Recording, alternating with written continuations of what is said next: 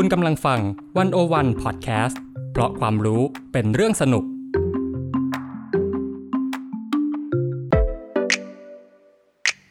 One O One In Focus เจาะไฮไลท์เด่น เศรษฐกิจสังคมการเมืองทั้งไทยและเทศโดยกองบรรณาธิการ The One O One dot wor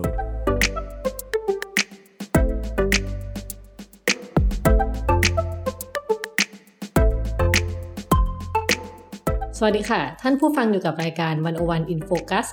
วันนี้อีฟปาณิส โพธิ์ศรีวังชัย และผมสมคิดพุทธศรีรับหน้าที่ดำเนินรายการกันครับ ค่ะค่ะท่านผู้ฟังคะในช่วงที่ผ่านมานะคะ รายการ One O One In Focus เนี่ยเราก็ชวนคุยชวนพูดถึงประเด็นทางสังคมการเมืองเข้มๆนะคะ หลายเรื่องเศรษฐกิจอะไรพวกเนี้ยแต่ว่าวันนี้ค่ะเราเรามาอีกแนวหนึ่งเพราะว่าจริง ๆ แล้วเนี่ยคนอาจจะ อาจจะคุ้นหน้ากับว่าวันโอวันมีแต่เรื่องทางเข้มข้นเข้มข้นเนาะแต่ว่าจริงๆแล้วยังมีคอลัมน์ที่เป็น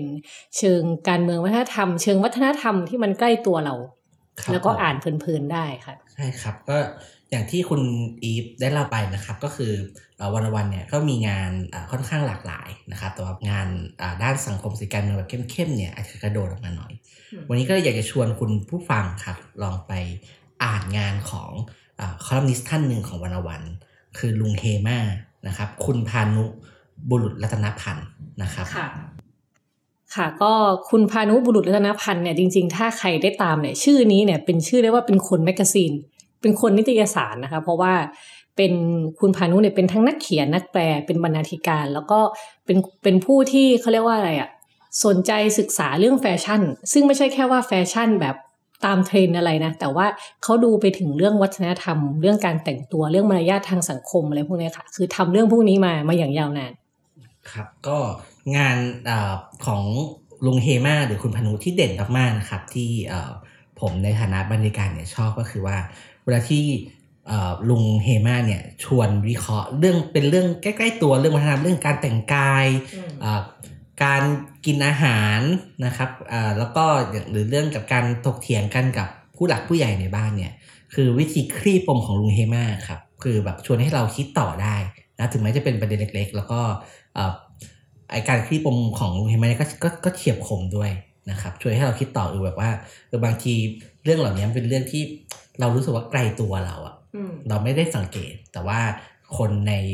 แวดวงแมกกาซีนคนที่เขาคลุกคลีกับแฟชั่นเนี่ยเขาเห็นอะไรบางอย่าง วันนี้ก็เลยอยากจะมาชวนดูเรื่องนี้กันนี่นะครับ ค่ะ ก็จริงๆ ลุงเฮมาเนี่ยตอบคำถามใน One-O-One มาหลายปี แล้วก็จริงๆเนี่ยเป็นร้อยคำถามเลย จากเรื่องเล็ก ๆ เนาะแต่ว่าเราก็เลือกหยิบมาประมาณสี่คำถามนะพี่จุง เพราะว่า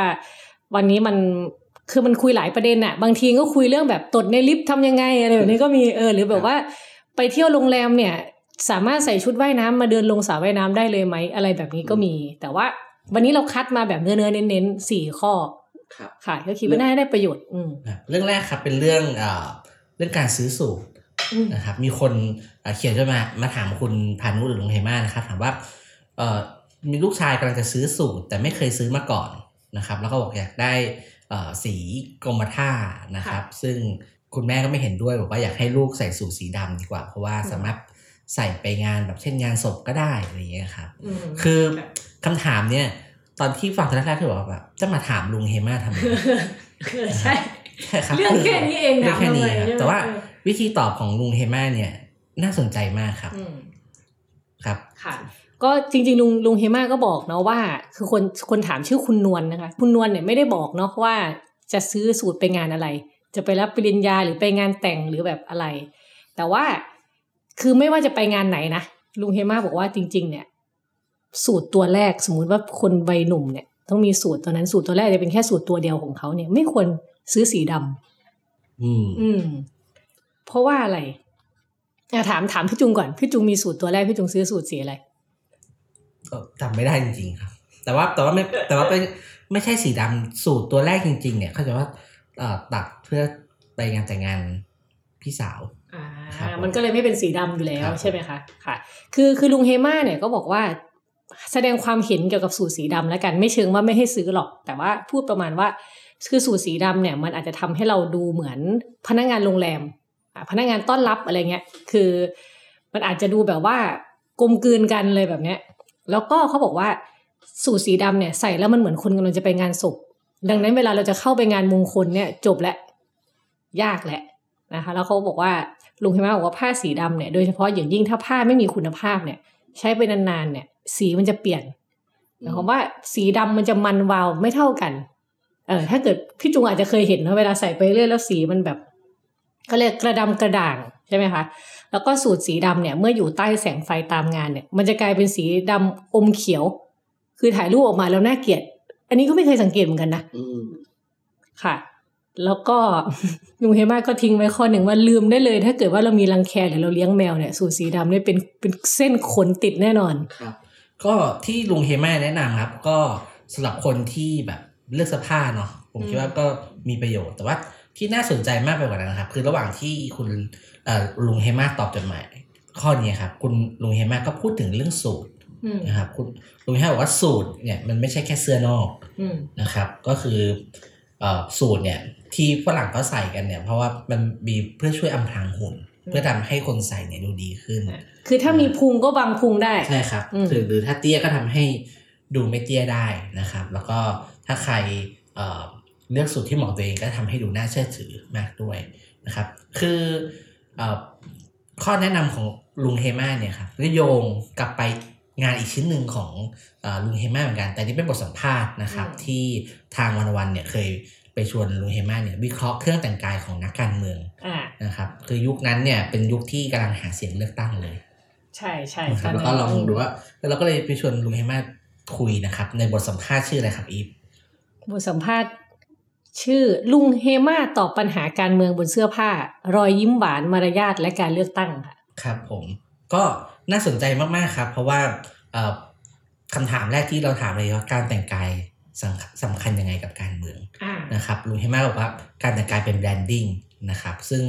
คนไทยเนี่ยอาจไม่ได้แต่งตัวถูกต้องตามแบบแผนนัก แต่สำหรับบุคคลสาธารณะเนี่ยเรื่องนี้เป็นเรื่องที่สำคัญมากอืมนะครับ ก็เอ่อแค่ตอบแค่นี้ก็น่าสนใจนะครับ แล้วก็เลยถามว่าเอ่อการสร้างแบรนดิ้งหรือการแต่งกายเนี่ยสำหรับนักการเมืองเนี่ยมันมีผลกับการหาเสียงมากแค่ไหน นะครับลุลุงเฮมาบอกว่ามีอย่างแน่นอนนะครับ เพราะจะทำให้จำได้ว่าใครเป็นใครนะครับ คือเอ่อปกติเนี่ยเวลาเราเห็นหน้านักการเมืองใช่ไหมครับ เราจำหน้าได้อยู่แล้ว ว่าว่าเขาหน้าตาแบบไหนอืมแต่ว่าการแต่งกายที่มาพร้อมกันเนี่ยมันจะช่วยตอกย้ำภาพลักษณ์ว่าเขาเป็นคนแบบไหนอ่าฮะเช่นคุณนาธรเนี่ยก็ใส่เสื้อยืดเป็นหลักหรือว่าใส่เสื้อขาวก็ต้องพับแขนเสื้อมีปากกาเหน็บอะไรเงี้ยครับปากกาหนีบผ้าอันบนเชิ้ตขาวอะไรอย่างเงี้ยครับผค่ะม ลุงเฮมาก็ยกตัวอย่างครับ อย่างคุณอ่าพิสิทธิ์ถ้าสังเกตเนี่ย คือถ้าตอนที่ยังเป็นหัวหน้าพักอยู่เนี่ย ก็จะใส่เสื้อสีฟ้าอ่อนตลอดเวลา สีพักสีพักเป็นสีพักครับอ่าครับแต่ว่าถ้าใครสังเกตอันนี้เอ่อเป็นข้อสังเกตของผมเองครับ ช่วงหลังคือพอไม่ได้มีตำแหน่งอย่างเป็นทางการในพักแล้วเนี่ย คุณพิสิทธิ์ก็จะกลับมาใส่สีขาวตามปกติอือหือ ครับผมค่ะ มันจะมีเรื่องพวกแบบว่าพับแขนเสื้อขึ้นเหนือข้อศอกไหมหรือแบบอะไรแบบนี้ด้วยนะถ้าจะแบบสนุกดีค่ะ คือถ้าพับขึ้นดูเป็นคนกระฉับกระเฉงอะไรแบบเนี้ยถ้าเกิดว่าติดกระดุมหมดก็อาจจะดูเรียบร้อยหน่อยครับผมค่ะ ก็นี้เป็นเป็นเกร็ดเล็กเกร็ดน้อยนะครับ ที่ทำให้เห็นว่าเสื้อผ้าเนี่ย มันส่งผลต่อเอ่อเรื่องการเมืองมากกว่าที่เราคิดอืมเอ่อดีไม่ดีเนี่ยลองสังเกตดูครับว่าบางทีเราอาจจะชอบใครบางคนเนี่ย เพราะว่าเขาแต่งตัวดีก็เป็นได้ แต่งตัวเนียบอะไรอย่างเงี้ยครับ ค่ะ ก็แล้วกลับมาที่คำตอบของของลุงเฮมาหน่อยไหมนิดนึง อันนี้คิดว่าได้ได้ใช้ประโยชน์ ได้ใช้ประโยชน์ได้อยู่กลับมาที่เรื่องสูตรของคุณนวลลูกชายคุณนวลครับนะคะ เมื่อกี้ที่บอกว่าสีดำมันมีอันนี้เยอะถึงลุงเฮมาแนะนำนะว่า สูตรตัวแรกเนี่ย มันควรจะเป็นสูตรสีกรมท่าหรือไม่ก็เทาเข้มครับนะเพราะว่ามันใส่ไปได้ทุกงานใช่ไหมคะแล้วก็ใส่กับเชิ้ตสีอื่นได้ง่ายกว่าสูตรดำใช่ไหมคะแล้วก็ จริง ๆ แล้วเนี่ย มันมีวิธีการแนะนำการใส่สูตรด้วยนะ ไม่ใช่ว่าซื้อมาก็แบบว่าใส่ได้เลยนะคะอาถามถามพี่จุงพี่จุงรู้ไหมว่าเราใส่สูตรกันยังไง มันต้องมีพิธีอะไรปะมันต้องมีนอกเหนือจากซื้อสูตรมาใส่ไหมก็ใส่อย่างเดียวครับแต่ไม่ได้แบบนี้ไม่ได้เขาบอกอะใส่มันต้องแบบว่ามีเนคไทให้เกียรติเจ้าภาพเลยแบบเนี้ย เอาเสื้อเข้าในกางเกง ครับคือใช่ไหมคือในอืมในภาษาอังกฤษนะครับก็จะมีคำว่า dress code ใช่ไหมครับอืมซึ่งถ้าสมมติว่าใครได้รับการเชิญไปงานแต่งแต่งงานหรือว่าไปงานเลี้ยงเนี่ยเอ่อเขาจะบอก dress code ไว้เสมอนะครับผมคิดว่าอันนี้เป็นสิ่งที่สิ่งที่คนไทยอาจจะไม่คุ้นชินมากนะครับ แต่ว่าเอ่อฝรั่งนะครับเอ่อโดยเฉพาะคนตะวันตกเนี่ยเขาซีเรียสกันเรื่องพวกนี้มากแต่ถ้าเราไม่ใส่ไปตามเดสโค้ดเนี่ยจะรู้สึกแบบ ผิดที่ผิดทางผิดฝาผิดตัวมากอ่านนะครับเหมือนใส่ชุดลูกเสือไปวันที่เพื่อนใส่ชุดนักเรียนอะไรแบบนี้ครับค่ะโอเค ก็จริง ๆ เนี่ยมันมีพวกดีเทลพวกอะไรพวกนี้จริงๆให้ตามอยากให้ตามไปอ่านได้เดี๋ยวเราจะมีลิงก์พวกอ่าบทความที่ลุงเฮมาตอบคำถามไว้นะคะอีกคำถามหนึ่งที่เราเลือกขึ้นมาเราคิดว่าสนุกนะครับอืมก็คือเรื่องชนแก้วนะครับเอ่อมีคนถามคำถามลุงเฮมาเข้ามาว่า เวลาชนแก้วเนี่ย เอ่อเขามักไม่ให้ชนกันจริง ๆ นะครับ เพราะว่าแก้วดีมันแพงนะชนชนชนชนบลูทูธเอาชนปอมๆเอาชนแล้วเดี๋ยวมันแตกนะฮะอ่าแล้วก็คือลุงเฮมาเนี่ยเคยพูดเรื่องเรื่องนี้ไว้นะครับ ทีนี้เวลาที่เอ่อชนแก้วเนี่ยเราควรชนแก้วกันจริง ๆ หรือเปล่า โดยตามหลักตามระยะที่ควรจะเป็นนะครับอ่าค่ะลุงเฮมาก็ตอบไว้น่าสนใจเนาะบอกว่าเวลาชนแก้วเนี่ย มันอยู่ที่ inner ของเรามากกว่า คือมันมีมันมีหลายข้อนะค่อยๆไล่ไป บอกว่าจริงๆเนี่ยมันอยู่ที่ inner ของเรามากกว่าเหล้าที่อยู่ในแก้วด้วยซ้ำบางทีเติมเหล้าไม่ทันเนี่ยแก้วยังเปล่าอยู่เลยเอาเขาให้อวยพรแล้วเอาแล้วก็ยกแก้วเปล่าขึ้นไปเลยก็ได้ ก็คือ inner เรามันดูดูอยากมีความสุขด้วยไหมอย่างเงี้ยจริงๆสิ่งที่อยู่ในแก้วอะอันนี้หนึ่งเนาะสิ่งที่อยู่ในแก้วเนี่ย มันไม่ได้สำคัญเท่าอินเนอร์ของเราในการแสดงออกใช่ไหมคะอาจจะมีคนมองนิดนึงเลยว่าเอ๊ะทำไมเรา ไม่เห็นมีอะไรในแก้วเลยชูทำไม แต่ว่าท้ายที่สุดแล้วเนี่ย อันนี้มันเป็นเรื่องของของว่าเราจริงใจกับการยกแก้วนั้นแค่ไหน ใช่ไหมคะก็อันนี้เป็นธรรมเนียมที่เอ่อทำการเป็นอยู่เป็นปัจจุบันใช่ไหมครับอืมแต่ว่าเอ่อที่บทความนี้สนุกนะครับก็คืออ่าคุณลุงเฮมาเล่าให้ฟังต่อครับว่าเอ๊ะทำแล้วไอ้ธรรมเนียมชนแก้วเนี่ยมาจากไหนอืมนะครับจริงๆแล้วธรรมเนียมชนแก้วเนี่ยเป็นธรรมเนียมโบราณนะครับคือถ้าใครดูหนังแบบเอ่ออย่างเกมวัฟโทนนะครับหนังยุคกลางหน่อยที่เอ่อกษัตริย์นักรบมาจัดงานเลี้ยงงานก็จะชนแก้วนะครับเป็นเขาจะบังคับเวลาไปปาร์ตี้กันเนี่ย หรือกินกินเลี้ยงกันเนี่ย จะบังคับให้เทไวน์ในแก้วอืมของเราเนี่ย ใส่แก้วคนอื่น เทสลับกันสลับกันอ่านะครับสาเหตุหลักๆคือเพื่อเป็นข้อพิสูจน์ว่าไม่มีการวางยาผิดกันอ่านะครับ ซึ่งอาตอนหลังเนี่ยพอการเมืองมัน เริ่มไม่ได้ขัดแย้งรุนแรงครับธรรมเนียมเนี้ยก็พัฒนาต่อมาเป็นการชนแก้วบนโต๊ะอาหารค่ะนะครับก็เป็นเอ่อเป็นการแสดงความ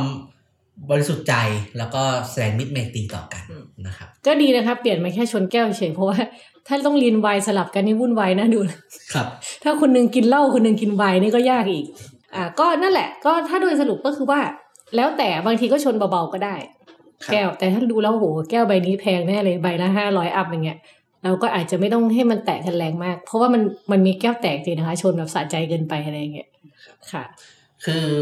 อย่างที่เกิดไปครับอยากจะย้ำอีกทีหนึ่งว่า เนี่ยครับ การชนแก้วกับการเมืองเนี่ย มันเข้ามาเกี่ยวโยงกันอืมได้โดยที่แบบว่าเฮ้ยเราเราเรานึกไม่ถึง เรานึกว่าเป็น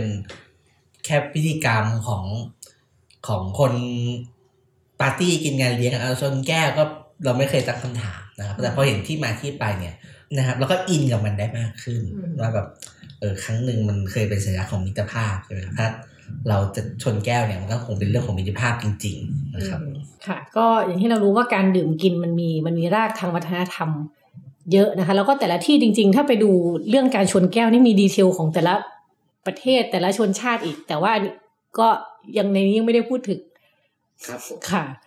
นะครับอ่าข้อที่สามไหมครับ ข้อที่สามนะครับที่เราเลือกมานะครับ เอ่อเป็นเรื่องของการรวมญาตินะครับ จริง ๆ ประเด็นเนี้ยเป็นประเด็นฮอตฮิตของคนรุ่นใหม่พอสมควร โดยเฉพาะคนที่มาจากครอบครัวที่เป็นครอบครัวเอ่อชาวจีนใช่ไหมครับ หรือก็มาจากครอบครัวขยายนะครับเออพอถึงวันสำคัญเนี่ยจะต้องกลับไปรวมญาติที่แบบว่ามีญาติพี่น้องมากันหมดอากงอาม่าใช่ครับลุงป้านะอาเต็มไปหมดครับ แล้วก็เอ่อคำถามคืออย่างนี้ครับ คือคุณน้ำชาเนี่ยถามลุงเฮมาว่าเอ่อพอ ไปที่งานรวมญาติเนี่ย พ่อแม่ก็แอบแซวหรือเผาครับว่าเนี่ยเป็นม็อบมานะครับ พอญาติได้ฟังก็โอ้โห เป็นเรื่องครับผสมลงต่อว่าใหญ่เลยนะครับ กลายเป็นว่าเอ่อกลายเป็นว่าเราเป็นเด็กดื้อของครอบครัวทางนั้นนะครับ ซึ่งคุณน้ำชาก็ย้ำว่าจริงๆ ก็เรียนจบมาหลายปีแล้ว โตแล้วอะโตแล้วโตนะครับเอแต่อว่าก็ไม่เข้าใจว่าเออแล้วจะรักษาเอ่อ สมดุลยังไงดี ระหว่างความเป็นตัวของตนเอง ความเชื่อนะครับเอ่อกับความสัมพันธ์ในครอบครัว ซึ่งลุงลุงเฮมาเองก็ให้คำตอบไว้ที่เอ่อค่อนข้างน่าสนใจนะครับค่ะก็จริง ๆ เนี่ยลุงแม่บอกว่าความความเป็นคนไทยเนี่ยมันมันมีประเด็นหนึ่งน่าสนใจที่ว่าเรามีลักษณะประนีประนอมกันอยู่แล้วนะคะ เวลาเวลาผู้ใหญ่พูดจาไม่รู้เรื่องเนี่ยแบบผู้ใหญ่พูดอะไรไม่รู้อะเด็กก็จะพยักหน้ายิ้มยิ้มๆใช่ไหมทั้งที่ที่ที่ในใจไม่ได้เห็นด้วยเลยนะคะ หรือว่า ถ้าจะสังเกตเนี่ยลุงเฮมาก็ยกมานี่น่าสนใจ บอกว่าเรามีวลีหรือพวกสุภาษิตเนี่ยที่มันเกี่ยวกับการแบบให้เลิกแล้วต่อกันอะเยอะมาก เช่นไง อ่า ให้หักด้ามพระด้วยเข่า เอาน้ำเย็นเข้าลูบอย่าเอาไม้ซีกไปงัดไม้ซุงใช่ไหมคะ น้ำเชี่ยวอย่าเอาเรือไปขวางอะไรพวกเนี้ยสุภาษิตพวกนี้เยอะมาก แล้วอยู่ในชีวิตเราชีวิตประจำวันเรา ลุงเฮมาก็บอกว่าก็เข้าใจว่าสมัยก่อนเนี่ยการประนีประนอมเนี่ย มันอาจจะเป็นมันเป็นทักษะที่มีประโยชน์ในสังคมศักดินา สังคมศักดินาก็คือสังคมที่คนมันไม่ได้เท่ากันเนาะอ่าคนตัวเล็กก็อย่าไปยุ่งกับคนตัวใหญ่อะไรอย่างนี้ใช่ไหมลุงเฮมาบอกว่าอ้าว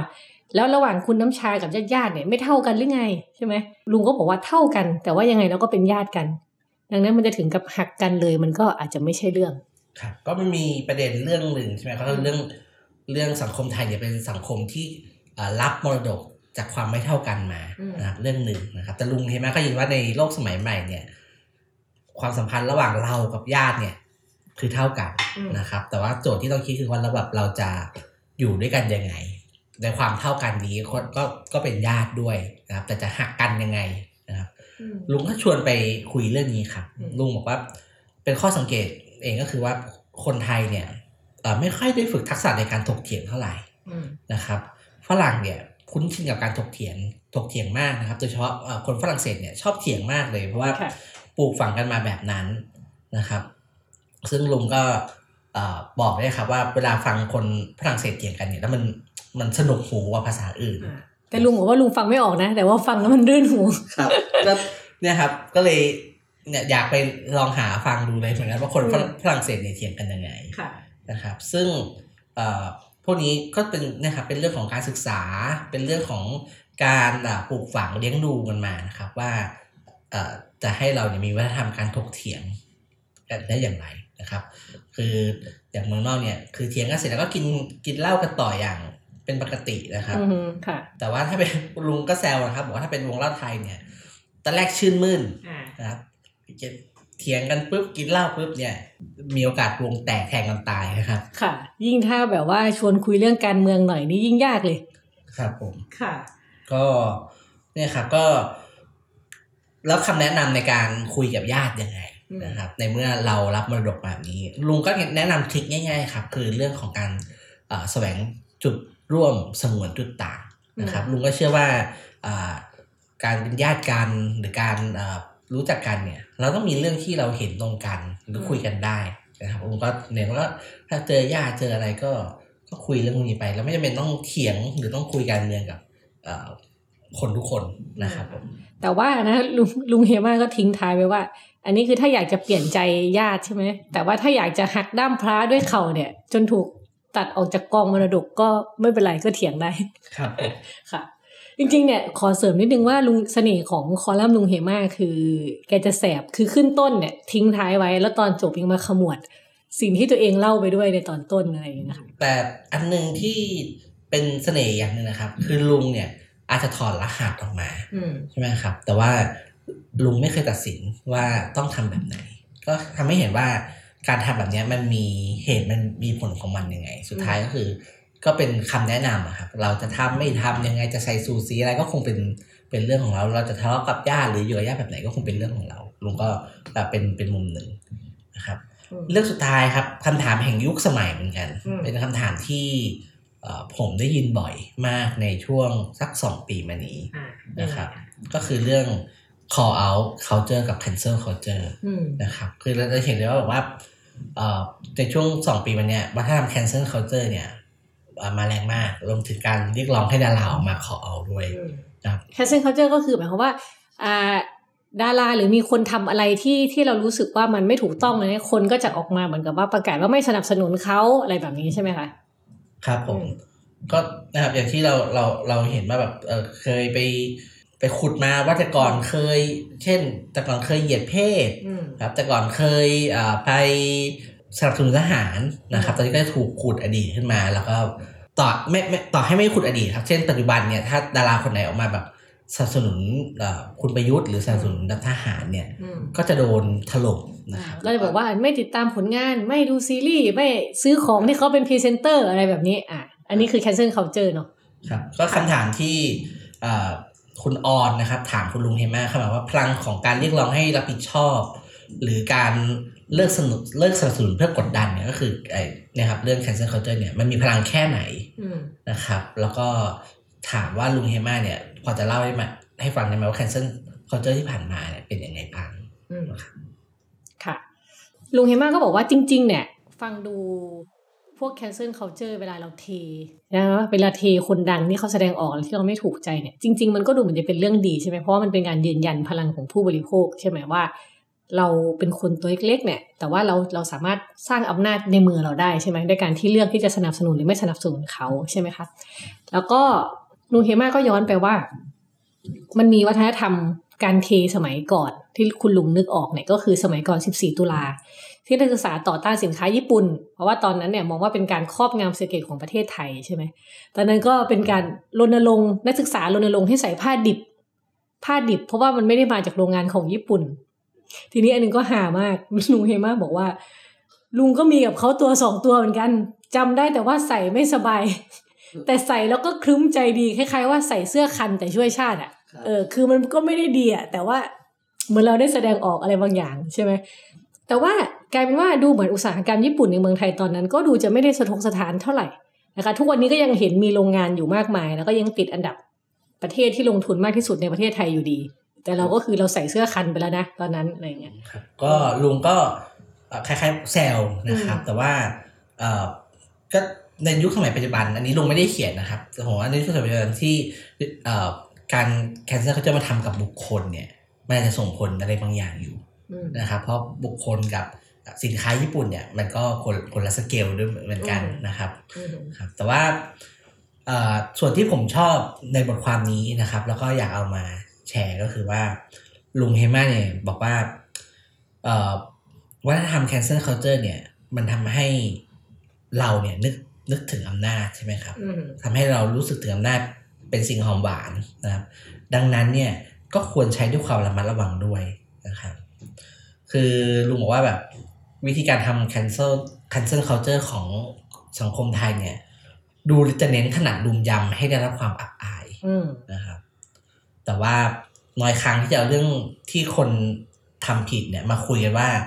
เรื่องนี้จริง ๆ แล้วมันเป็นยังไง โต้แย้งยังไงคุยคุยว่าปัญหามันอยู่ที่ไหนอืม ซึ่งอันเนี้ยเอ่อที่ที่ผมชอบเนี่ยเพราะผมคิดว่ามันมันแฟร์นะครับ ก็มันมันง่ายที่เราจะไปรุมด่าใครสักคนอืมนะครับ แต่ว่ามันต้องดูว่าแบบมันเขาอยู่ในบริบทแบบไหนทำความเข้าใจเขาได้ไหมอืมแล้วมันจะนำไปสู่อะไรเนาะสมมติว่ามันควรจะแก้ไขไปสู่สิ่งที่ดีขึ้นได้ยังไงบ้างไหมนะครับผมแล้วก็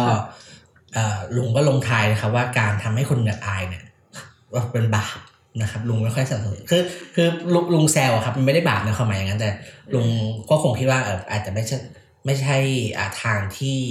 เอ่อลุงเห็นด้วยสักเท่าไหร่อืมนะครับค่ะ ก็อันนี้ขอเสริมนิดนึง ถ้ามีใครดูเกม of โทนลุงก็ยกตัวอย่างฉาก Walk of Shame ของเซอร์ซี่แลนิสเตอร์นะคะ ซึ่งเซอร์ซี่นี่เป็นตัวร้ายเนาะในความหมายว่าในเรื่องนี้เป็นคนแบบไม่ดีเลยอะ่ะเออแล้วแต่ว่าเซอร์ซี่นี่โดนลัทธิ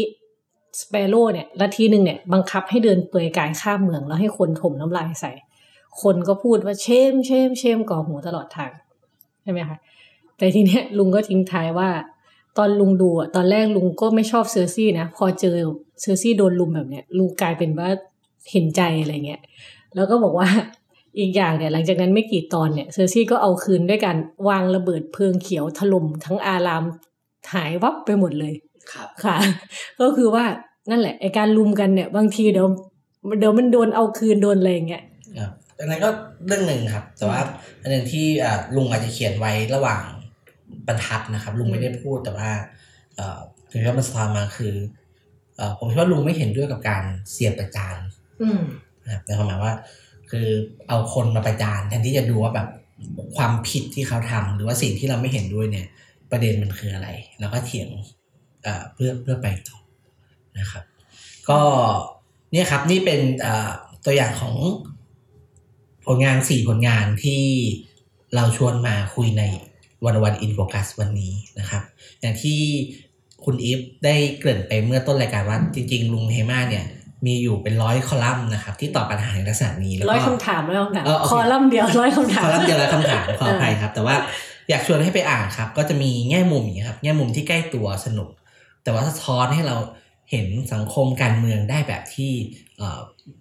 คือไม่รู้ว่าเคยคิดมาก่อนหรือเปล่าแต่ว่าสนุกแน่ๆนะครับ แล้วก็คงไม่ใช่ทุกเรื่องที่เราเห็นด้วยกับลุง แต่ว่าแน่นอนว่าลุงอะรับดินดีที่จะเถียงกับเรา ถ้าใครซึ่งสนุกก็เขียนจดหมายมาถามลุงก็ได้ครับว่า อยากให้ลุงตอบเรื่องอะไรอืมนะครับมีอีเมลทิ้งไว้ท้ายคอลัมน์เนาะแล้วก็เดี๋ยวเดี๋ยว